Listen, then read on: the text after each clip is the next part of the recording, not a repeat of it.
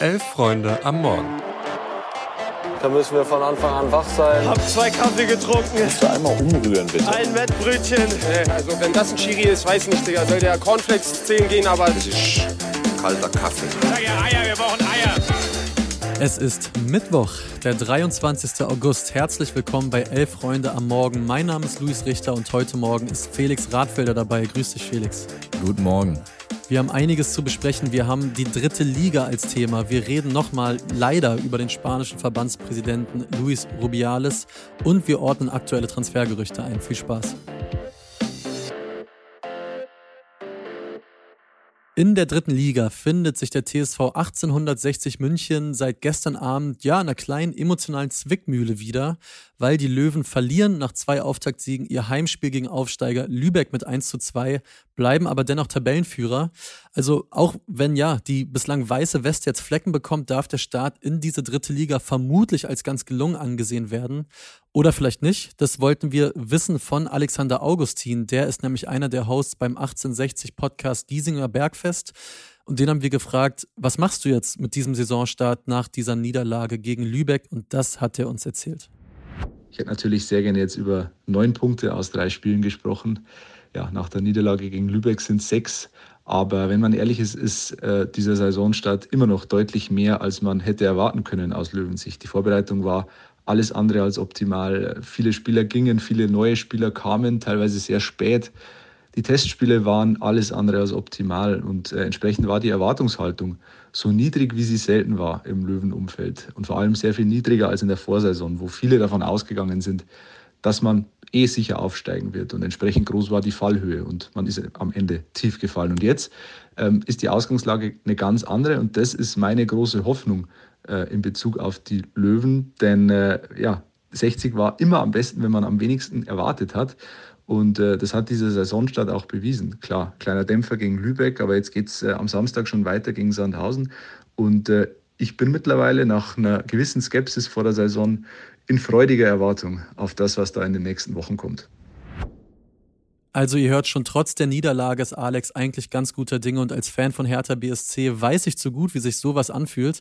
Aber Felix, ich muss sagen, bei 1860 geht es mir irgendwie mittlerweile so, dass ich den alles gönne. Also da lief jetzt so lange alles schief. Ich gönne vor allen Dingen den Fans wirklich einfach nur was Gutes, weil wer so viel leidet und jetzt trotzdem immer noch da ist, der hat sich das auch irgendwann verdient. Und allein gestern Abend gegen Lübeck, wenn man da die Bilder sieht aus dem Grünwalder Stadion, wie die Sonne untergeht, die Fahnen, die Doppelhalter, da stehen die Leute oberkörperfrei auf dieser alten Stehtribüne.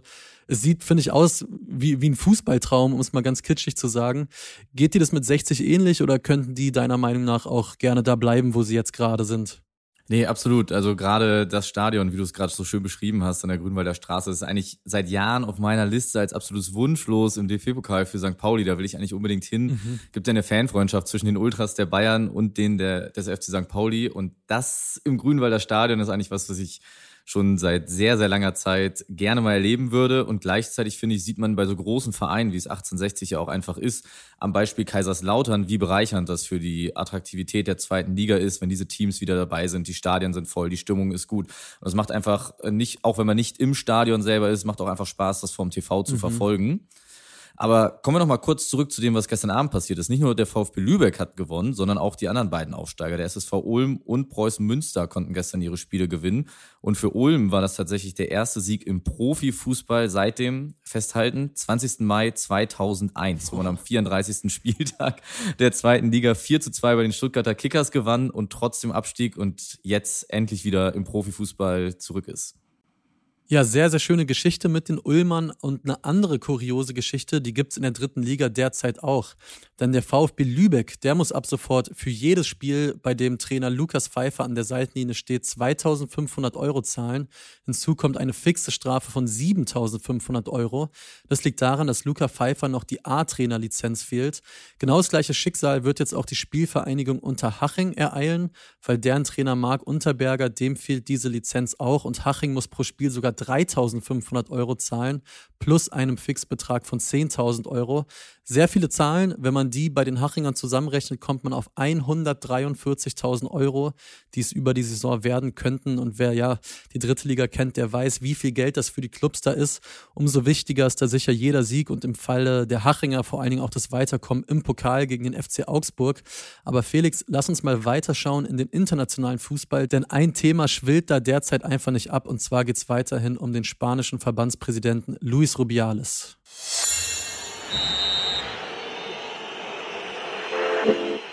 Genau, du sagst es. Der Wirbel um Spaniens Verbandspräsidenten Luis Rubiales findet einfach kein Ende. Der hatte am Sonntag nach dem Spiel, nach dem WM-Finale der Frauen ja der Spielerin Jenny Hermeso gegen ihren Willen auf den Mund geküsst. Inzwischen hat er sich zwar, naja, entschuldigt, wenn man es so nennen will, trotzdem aber daran festgehalten, dass die Aufregung über die ganze Sache doch völlig idiotisch sei.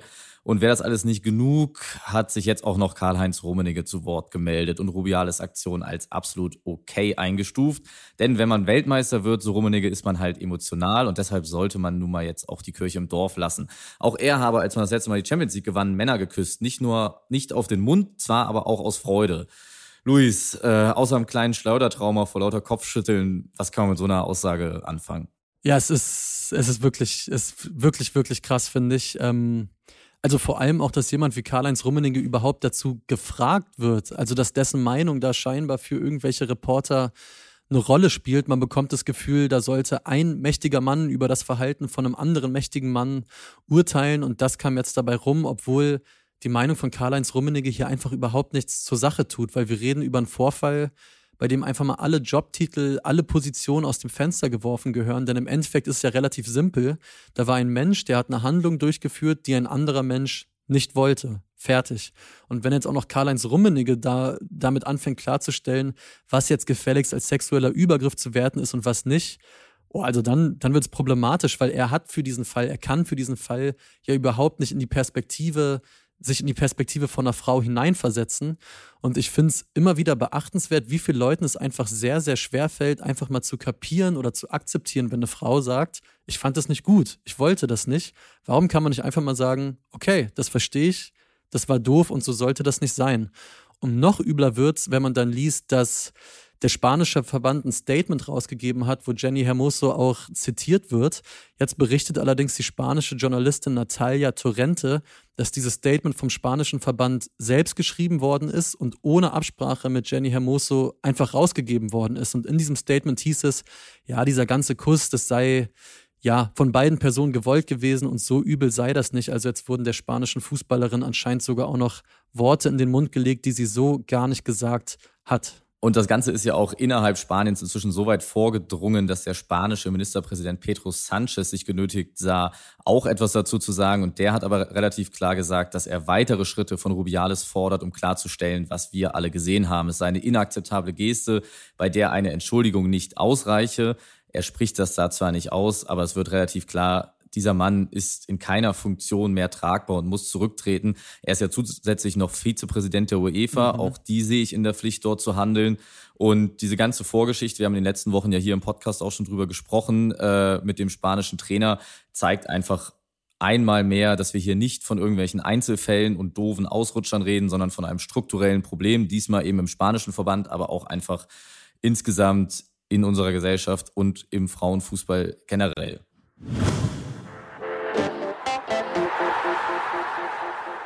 Neun Tage hat das Transferfenster jetzt noch offen und es ist deswegen auch kein Wunder, dass die Gerüchte gerade so rechts und links uns um die Ohren fliegen. Also gefühlt minütlich gibt's irgendwas Neues. Und allen voran ist da natürlich das Ding um Leonardo Bonucci. Sogar Fabrizio Romano, der Transferguru, Transferjournalist, wie man ihn auch immer nennen will, der berichtet mittlerweile, dass Bonucci mit Union verhandelt und bereits in dieser Woche Vollzug gemeldet werden könnte. Und Felix, wenn wir als neutrale Beobachter uns mittlerweile auch nur noch an den Kopf fassen und uns fragen, ey, was macht Union da? Wie kriegen die das hin? Dann wollten wir wissen, wie geht es eigentlich einem Union-Fan? Was geht in dem vor, wenn der vor fünf, sechs Jahren noch durch die zweite Liga getuckert ist und jetzt kommt eventuell Leonardo Bonucci? Deswegen haben wir Till Oppermann gefragt, der ist freier Journalist seit Kinderbein Unioner und schreibt auch für den RBB über Union und das sagt er zu Leonardo Bonucci. Also jeder, der irgendwie sagt, Union würde seinen Weg verlassen, damit, wenn jetzt tatsächlich Leonardo Bonucci kommen sollte, äh, dem kann ich nur entgegenhalten, das ist Quatsch.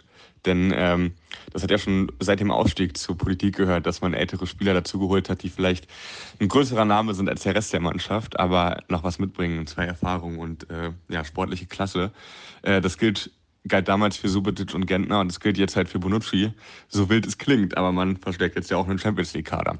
Und dafür füllt er halt eine Lücke, ähm, kann ergänzt die Innenverteidigung, die doch sehr dünn aufgestellt ist, nur mit Late, äh, Knoche, Duki und Jeckel, hat eine der weltbesten Spieleröffnungen kann links, mittig und rechts einspringen. Also ich würde den Transfer toll finden. Hauptsache Union kommuniziert klar, welche Rolle Bonucci einnimmt, denn ich glaube nicht, dass er jedes Spiel machen würde und man sollte sich da keinen unzufriedenen Spieler reinholen, indem man dem irgendwie glauben lässt, er ist jetzt die klare Nummer eins da. Ja, also Christian Gentner, Neven Subotic und Leonardo Bonucci in einem Satz. Ich glaube, das verbildlicht ganz gut, was da los ist. Aber Felix, äh, was haben wir denn noch gerade? Was ist noch so auf dem Transfermarkt los? Also vor allem bei den Bayern mehren sich die Anzeichen, dass Benjamin Pavard den Club schon doch jetzt sehr bald verlassen könnte. Den Verteidiger zieht's zu Inter Mailand. Etwas merkwürdig, wenn man bedenkt, dass sie Bayern mit Josip Stanisic gerade erst einen Spieler verliehen haben, der genau die beiden Positionen Pavards bedienen kann. Ein Nachfolger steht allerdings vielleicht schon in den Startlöchern und soll mal wieder von Leipzig kommen. Laut Medienberichten wollen die Münchner Lukas Klostermann von RB Leipzig verpflichten. Umso wichtiger, dass Marcel Heizenberg inzwischen in Hannover spielt, dass da keine Verwechslung entsteht und man auf jeden Fall den richtigen Spieler nach München holt. Ja, fix ist dagegen schon ein anderer Wechsel und zwar der von Marco Richter. Ja, als ob es für das Punkt- und torlose Hertha BSC zuletzt nicht eh schon knüppeldick kam, wechselt jetzt auch der Interimskapitän zurück in die Bundesliga. In Mainz hat Richter einen Vierjahresvertrag unterschrieben. Hertha soll eine Ablöse von circa drei Millionen Euro kassieren. Außerdem hat Suat Serda Hertha jetzt noch per Laie Richtung Hellas Verona verlassen. Der VfL Bochum hingegen holt einen alten Bekannten zurück. Innenverteidiger Kevin Schlotterbeck wird erneut vom SC Freiburg ausgeliehen und spielt bis Saisonende an der Kosttropper. Hat letztes Jahr in 15 Spielen für den VfL zwei Tore erzielt, unter anderem ein sehr wichtiges, du wirst dich dran erinnern, Luis, gegen die Hertha. Mhm. Und wird die Schwimmstunde, und wer die Schwimmstunde der Bochumer Defensive in Stuttgart gesehen hat am vergangenen Wochenende, der wird nachvollziehen können und sich wahrscheinlich auch freuen aus Bochum-Sicht, dass hier nachgelegt werden konnte. Ja, ein anderer Verteidiger verlässt dagegen die Bundesliga und der VfB Stuttgart verliert nach Wataru Endo den nächsten Leistungsträger, denn Konstantinos Mavropanos wechselt in die Premier League zu West Ham United. Der VfB soll dafür stolze 20 Millionen Euro kassieren und würde so ein Transferplus von rund 17 Millionen Euro machen. Zum Abschluss noch ein Transfer der ganz wilden Sorte und wie sollte es anders sein in Tagen wie diesen, hat dieser mit Saudi-Arabien zu tun. Saudi-Arabien strahlt inzwischen wohl nicht mehr nur auf Superstars oder mittelmäßige Bundesliga-Kicker wie Alexander Hack Attraktivität aus, sondern auch auf Drittligatorwarttrainer. Richtig gehört. Alexander Bade von Viktoria Köln wechselt zum Al-Ali SFC, wo er im Trainerteam von Ex-Red Bull-Trainer Matthias Jeißler arbeiten wird.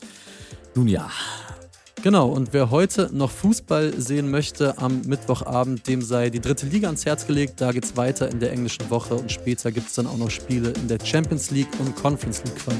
Genau, und ab 11.30 Uhr findet ihr hier in diesem Podcast-Feed noch das Themenfrühstück mit Florian Nussdorfer und Tim Jürgens. Kommt gut in den Mittwoch. Macht's gut, ciao.